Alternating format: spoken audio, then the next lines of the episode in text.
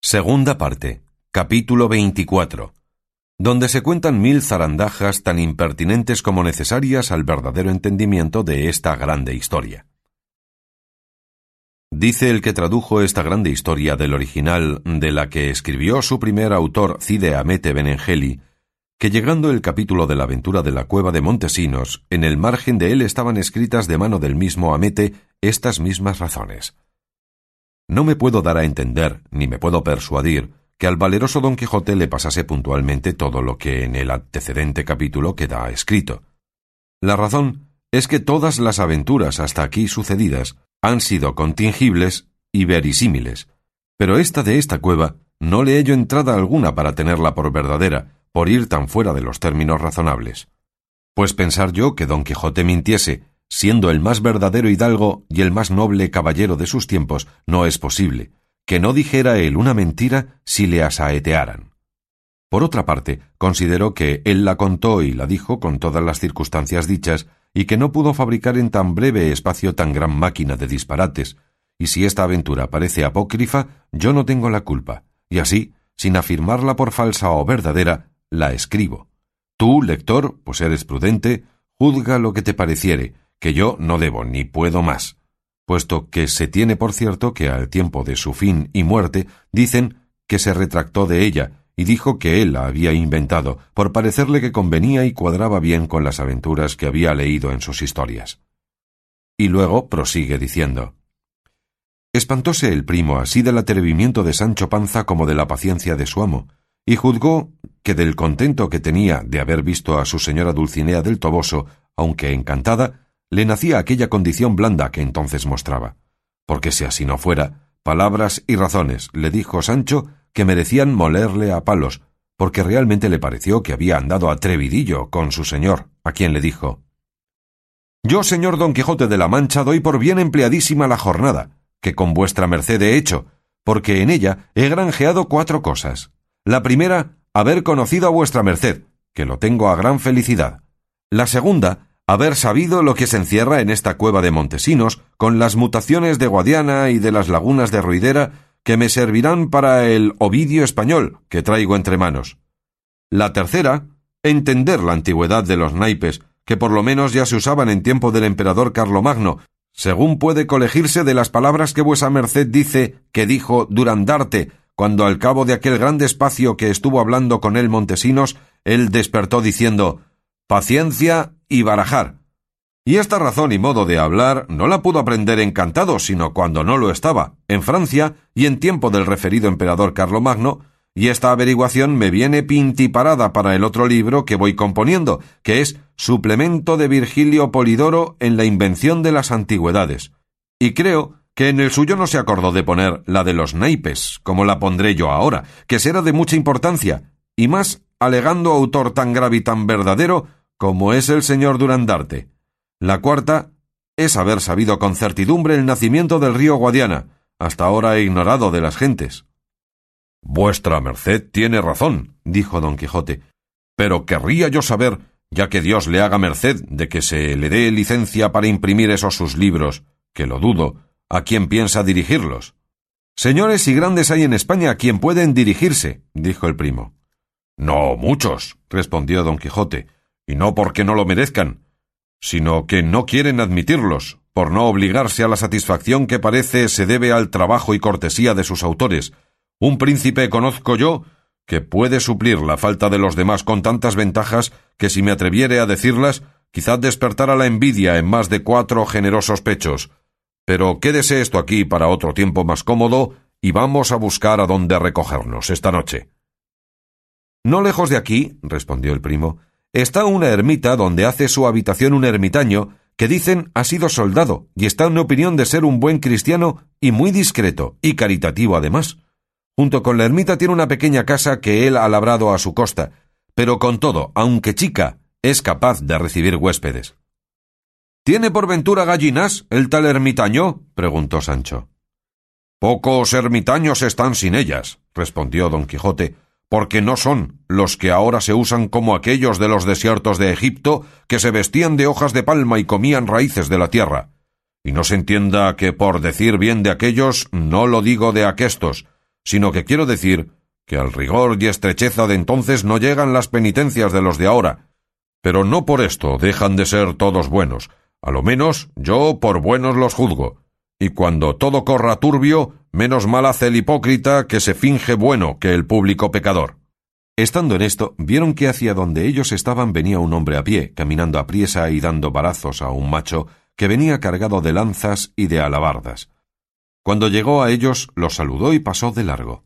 Don Quijote le dijo Buen hombre, deteneos, que parece que vais con más diligencia que ese macho a menester.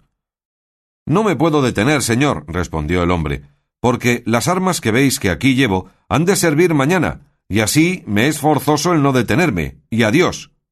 Pero si quisiere saber para qué las llevo, en la venta que está más arriba de la ermita pienso alojar esta noche. Y si es que hacéis este mismo camino, allí me hallaréis, donde os contaré maravillas, y adiós otra vez.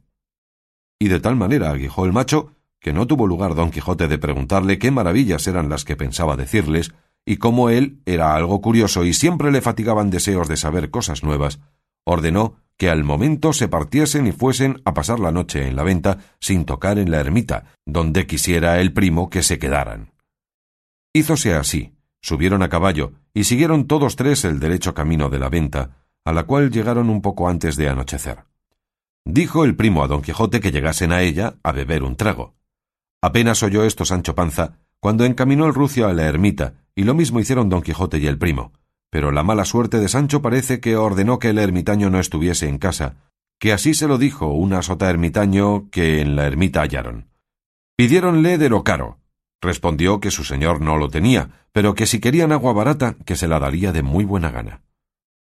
Si yo la tuviera de agua, respondió Sancho, pozos hay en el camino donde la hubiera satisfecho. Hay bodas de Camacho y abundancia de la casa de don Diego, y cuántas veces os tengo de echar de menos.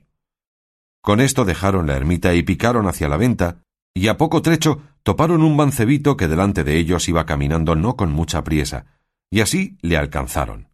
Llevaba la espada sobre el hombro, y en ella puesto un bulto o envoltorio, al parecer de sus vestidos, que al parecer debían de ser los calzones o greguescos, y herreruelo y alguna camisa, porque traía puesta una ropilla de terciopelo con algunas vislumbres de raso, y la camisa de fuera, las medias eran de seda, y los zapatos cuadrados, al uso de corte. La edad llegaría a dieciocho o diecinueve años, alegre el rostro y al parecer ágil de su persona. Iba cantando seguidillas para entretener el trabajo del camino. Cuando llegaron a él, acababa de cantar una que el primo tomó de memoria, que dicen que decía A la guerra me lleva mi necesidad, si tuviera dineros no fuera en verdad. El primero que le habló fue don Quijote, diciéndole Muy a la ligera camina vuesa merced, señor galán. ¿Y a dónde bueno? Sepamos, si es que gusta decirlo. A lo que el mozo respondió El caminar tan a la ligera lo causa el calor y la pobreza, y el a dónde voy es a la guerra. ¿Cómo la pobreza? preguntó don Quijote, que por el calor bien puede ser. Señor, replicó el mancebo, yo llevo en este envoltorio unos greguescos de terciopelo compañeros de esta ropilla.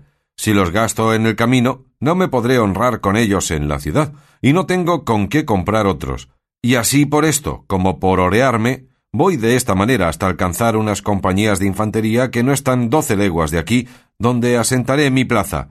Y no faltarán bagajes en que caminar de allí adelante hasta el embarcadero, que dicen ha de ser en Cartagena.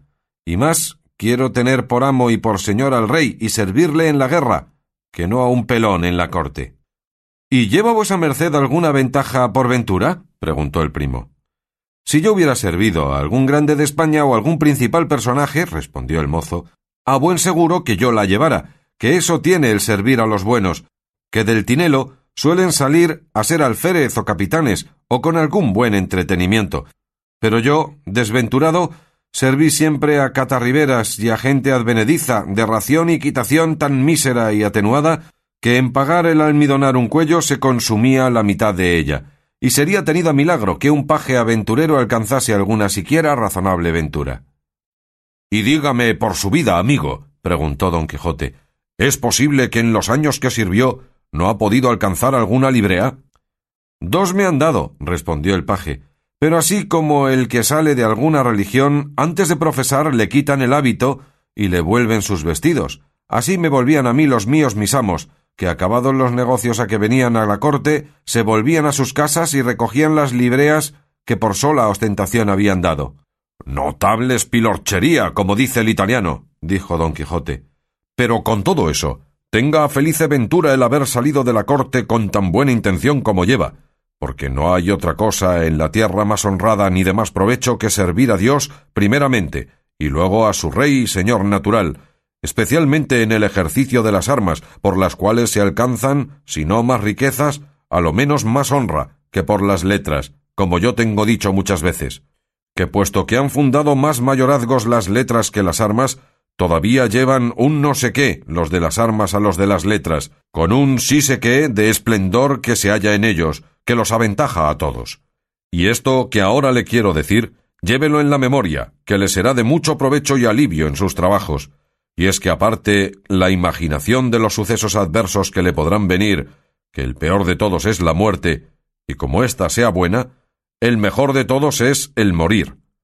Preguntáronle a Julio César, aquel valeroso emperador romano, cuál era la mejor muerte.